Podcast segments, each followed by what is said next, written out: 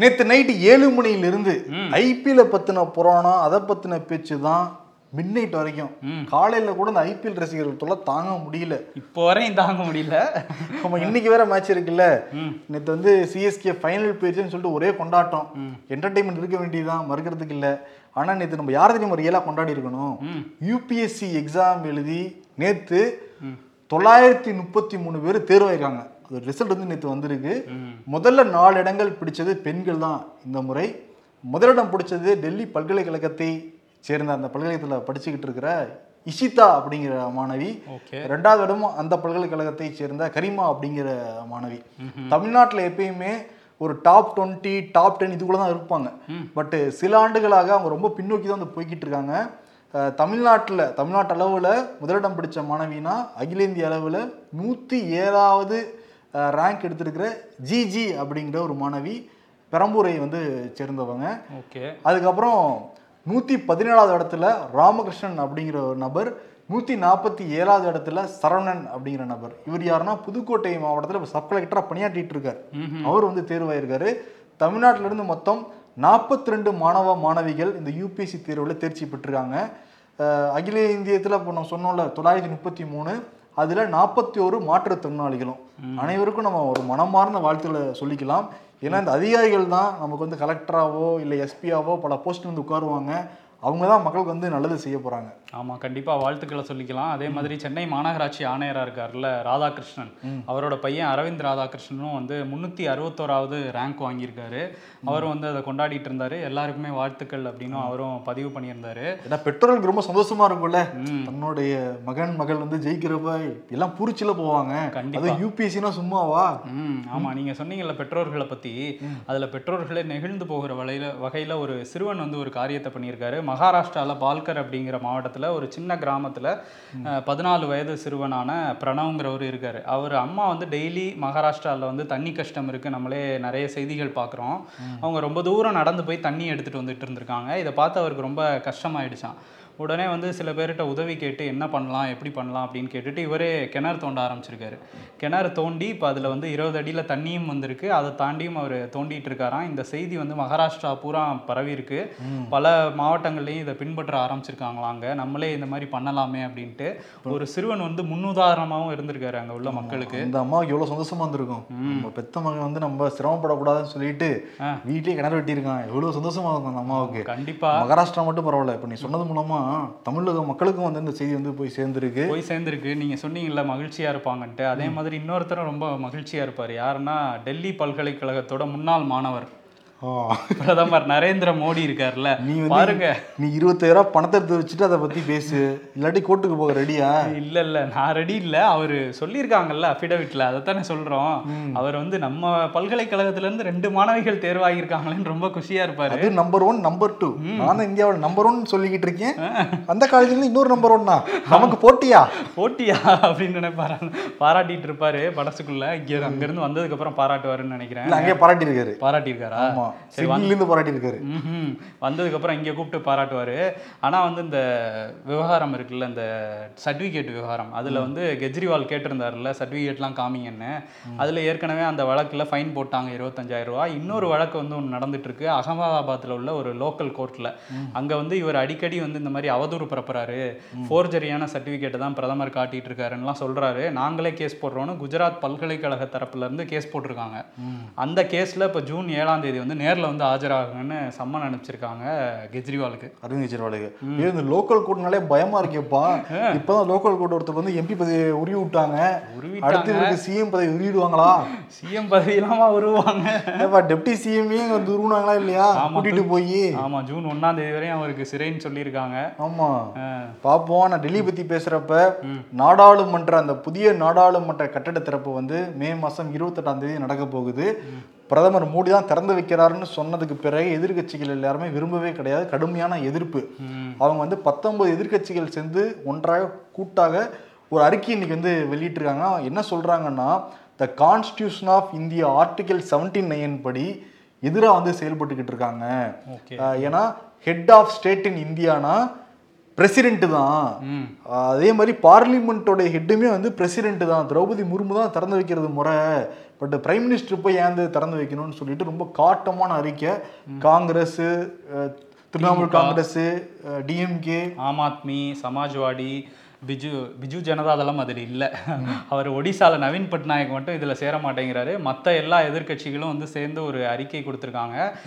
என்ன சொல்கிறாங்க அப்படின்னா குறிப்பாக எதிர்க்கட்சியை சேர்ந்த எம்பிக்கள்லாம் என்ன சொல்கிறாங்கன்னா அழைப்பில் பேர் கூட இல்லை ஜனாதிபதியோட பேர் ஏன் இல்லை? அப்படிங்கிற கேள்வியை எழுப்பிட்டு இருக்காங்க கார்கே என்ன சொல்கிறாருன்னா இந்த மாதிரி முன்னாடி ராம்நாத் கோவிந்த் வந்து பிரசிடெண்ட்டாக இருந்தப்போ தான் இந்த இதுக்கு வந்து அடிக்கல் நாட்டினாங்க.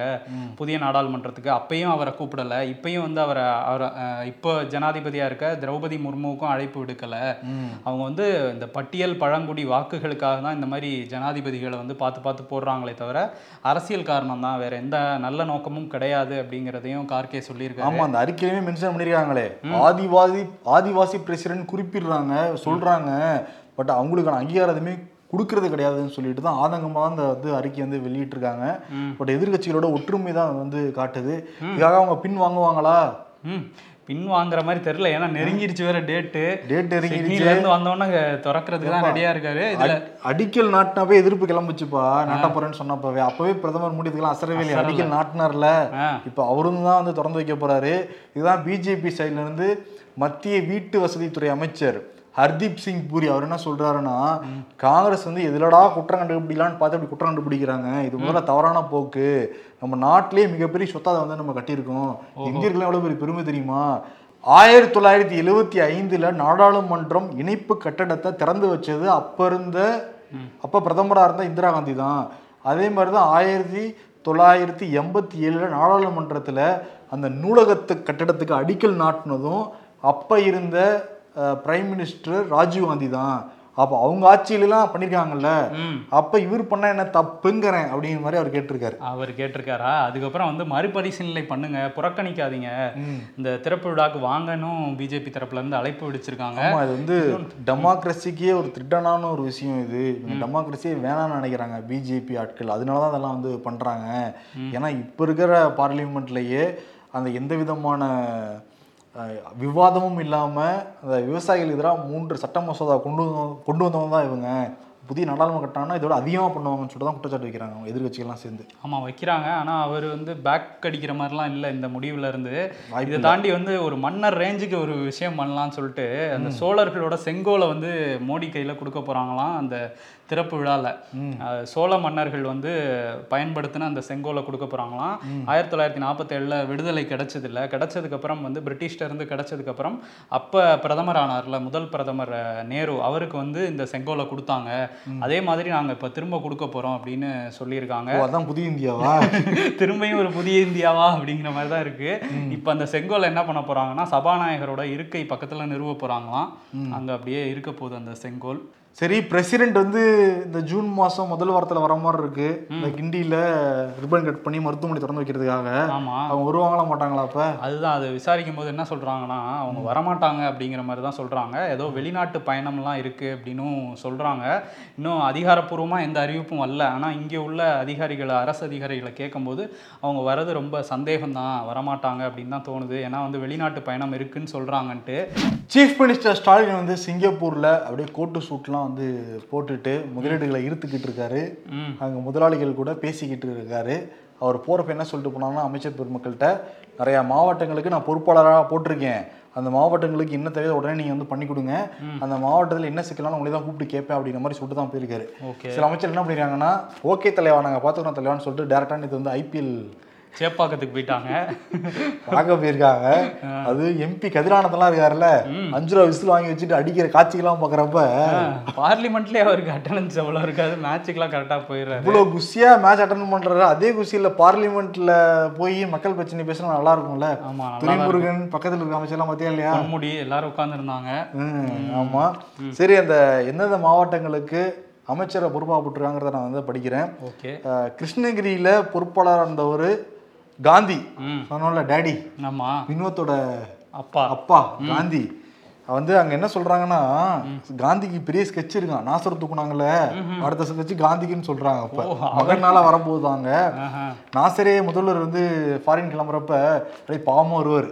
ஆமா. ஸ்டாலின் தட்டி ஆ ஓகே அப்படின்னு. கேட்டாராம் வழி அனுப்புக்கு வரலாமா தலைவர்ன்ட்டு வாங்க அப்படின்னு போய் பார்த்துருக்காரு. ஆமா. சரி வந்து இப்ப திருவள்ளூருக்கு வந்து காந்தி அதே மாதிரி திருவாரூர்லேருந்து கிருஷ்ணகிரிக்கு மாத்திராங்க சக்கரபாணியை.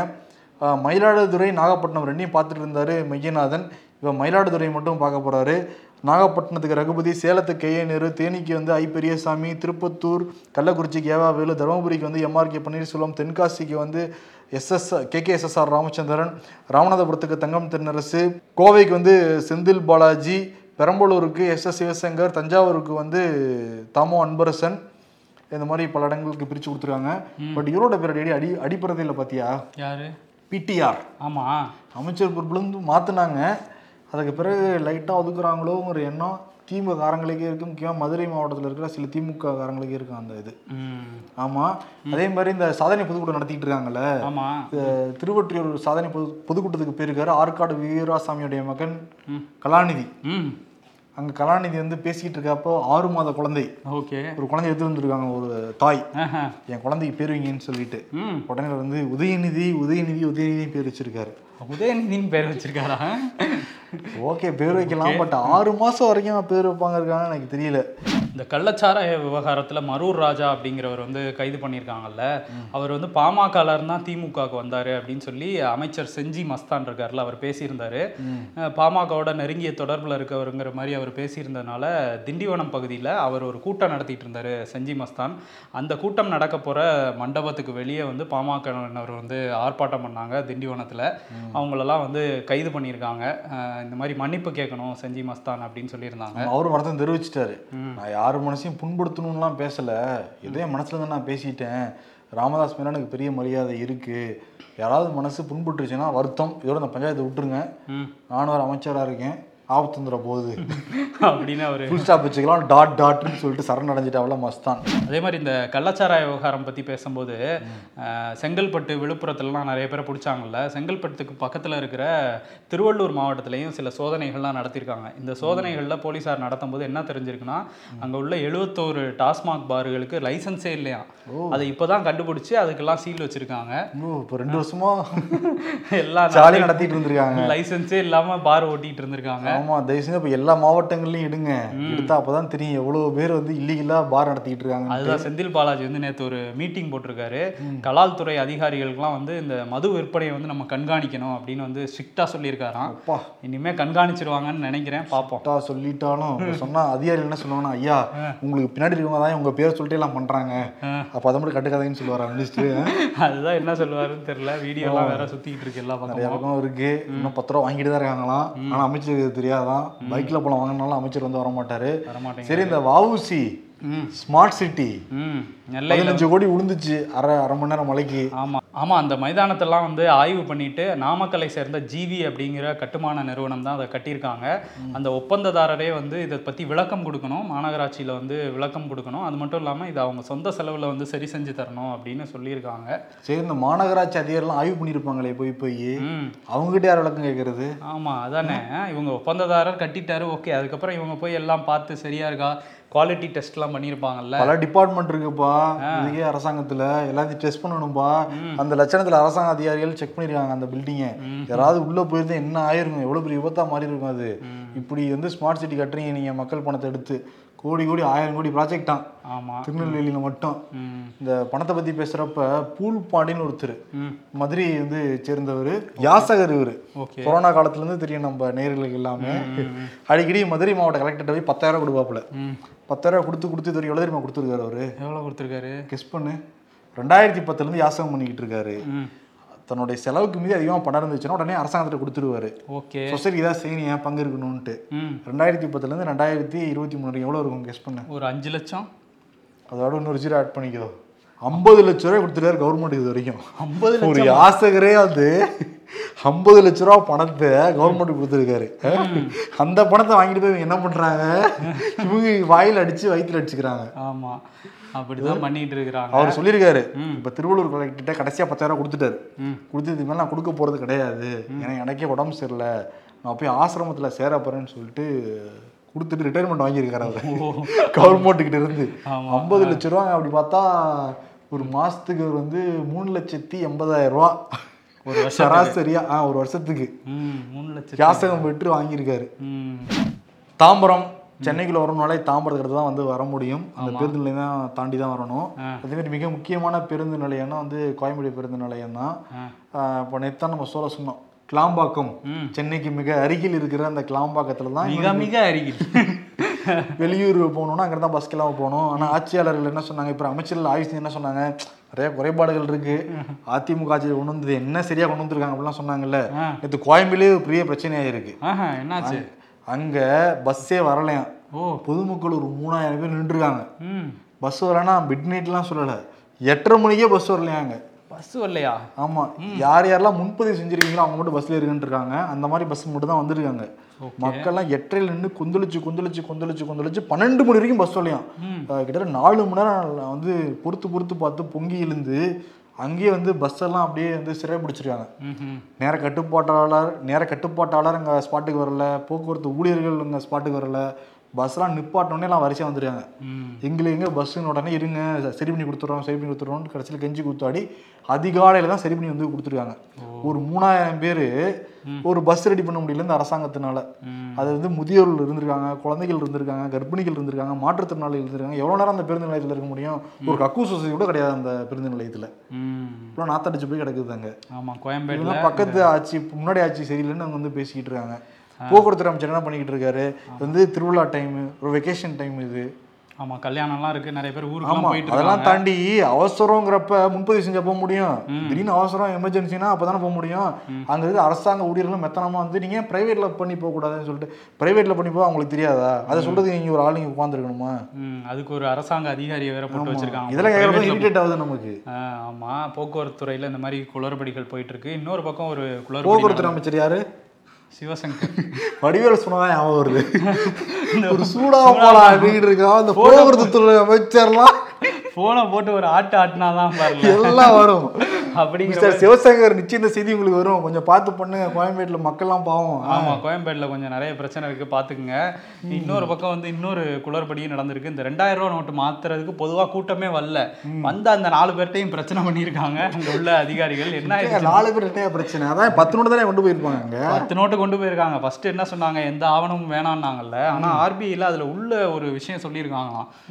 முன்னாடி இந்த மாதிரி நோட்டு மாத்தும் போது ஒரு ரூல் கொண்டு வந்திருந்தாங்கன்னா ரூல் கொண்டு வந்திருந்தாங்களாம். அது என்ன ரூல்னா நீங்க கேஒய்சி நோ யுவர் கஸ்டமர் அப்படிங்கிற அடிப்படையில நீங்க அவங்க கிட்ட ஏதாவது ஒரு ஆதார் கார்டோ ஒரு ஏதோ ஒரு விஷயம் அந்த லைசன்ஸோ டிரைவிங் லைசன்ஸோ இந்த மாதிரி ஒரு அடையாள அட்டை வாங்கிக்கலாம் சொல்லியிருந்தாங்களாம். இவங்க வந்து அடையாள அட்டை தேவையில்லைன்னு போயிருக்காங்க. எல்லாரும் எதுவுமே எடுத்துகிட்டு போகாமல் போயிருக்காங்க. நீங்கள் கொடுத்தாதான் மாற்றுவோன்னு சொல்லி பிரச்சனை பண்ணியிருக்காங்க. அதனால பாருங்க ஆர்பிஐ சொன்னது ஒன்று இருக்குது இங்கே வந்தால் வேற மாதிரி பண்ணுறாங்களே அப்படின்னு சொல்லி மக்கள் அந்த போன நாலு பேரும் ரொம்ப ஃபீல் பண்ணிட்டாங்க. இப்போவே சில ஊரில் ரெண்டாயிரம் ரூபா வாங்க மாட்டேங்கிறாங்க. பஞ்சாயத்து பொண்ணு ஊப்பி எழுந்திரியும் ஆயிடுச்சு. ஒருத்தர் போயிருக்காப்புல ஸ்டைலா ம். பெட்ரோல் போட்டுக்கிட்டு இருக்காரு அப்படியே வண்டி ஃபுல்லா பெட்ரோல் போட்டிருக்காரு. Full tank okay. ரெண்டாயிரம் எடுத்து கொடுத்துருக்காரு. ஐயோ ரெண்டாயிரம் நான் வாங்க மாட்டேன்னு சரி இருந்த பெட்ரோல் எடுத்துக்கிட்டு இருக்காப்புல யூபியில் ஜி தானே சொல்கிறாரு யூபியில் கேட்க மாட்டேங்கிறாங்க. அப்புறம் நீங்க? அப்புறம் ஸ்ட்ரா போட்டு ஃபுல்லா பெட்ரோல் உறிஞ்சிருக்காங்க. ஊழியர்கள். அவரு போனது கெத்தா நின்றுருக்காரு. எங்கிட்ட ரெண்டாயிரம் தான் இருக்கே வேணா பெட்ரோல் எடுத்துக்கலாம்ட்டாப்ல ஓ. அப்படின்னு சொல்லியிருக்காரா? சரி நமக்கு ரெண்டாயிரம் ரூபாயை பத்தி பிரச்சனை இல்லை. அந்த பத்து ரூபா காயினை வாங்க மாட்டேங்கிறாங்களே நம்ம ஊர்ல. ஆமா ஆமா அது பெரும் பிரச்சனையா இருக்கு பாக்கிய. ஏன்னா நம்ம கிட்ட இருக்கிறது அது மட்டும் தானே? ஆமா அதே வாங்க ரெண்டாயிரம் ரூபாய் யாரு பார்த்தா கண்ணு இங்க?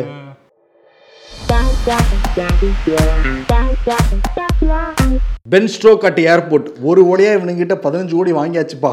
ஆ எல்லாம் ரெண்டாயிரம் ரூபா நோட்டா இருக்கே அப்படின்ட்டு அவர் வந்து பதினாறு கோடிக்கு ஏலம் எடுத்தாங்க. அவர் விளையாடவே இல்லை. சிஎஸ்கே டீம்ல எல்லாம் எடுத்தாங்க. விளையாடவே இல்லையா கடைசி வரைக்கும் அவரு? IPL two thousand twenty three இது இறுதி போட்டியில் நுழைந்தது சிஎஸ்கே இங்க எல்லாரும் பத்து தடவை பிளே ஆஃப் போனதுக்கே பெருசா கொண்டாடிட்டு இருக்கும்போது ஒருத்தன் பத்து தடவை ஃபைனல்ஸ்லேயே தன்னோட கால்தடத்தை பதிச்சிட்டான்.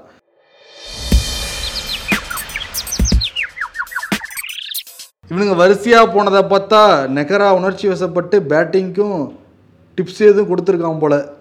நெக்ரா அது குஜராத்தோட பயிற்சியாளர். அவர் எல்லாருக்கும் கொடுத்துட்டு இருந்தாரு ஆமா அடுத்து சொல்லு. Nehra telling boundary fielder what to bowl next over Tushar Deshpande. அண்ணா நான் சிஎஸ்கே பிளேயர் நான் என்னை விட்டுருண்ணா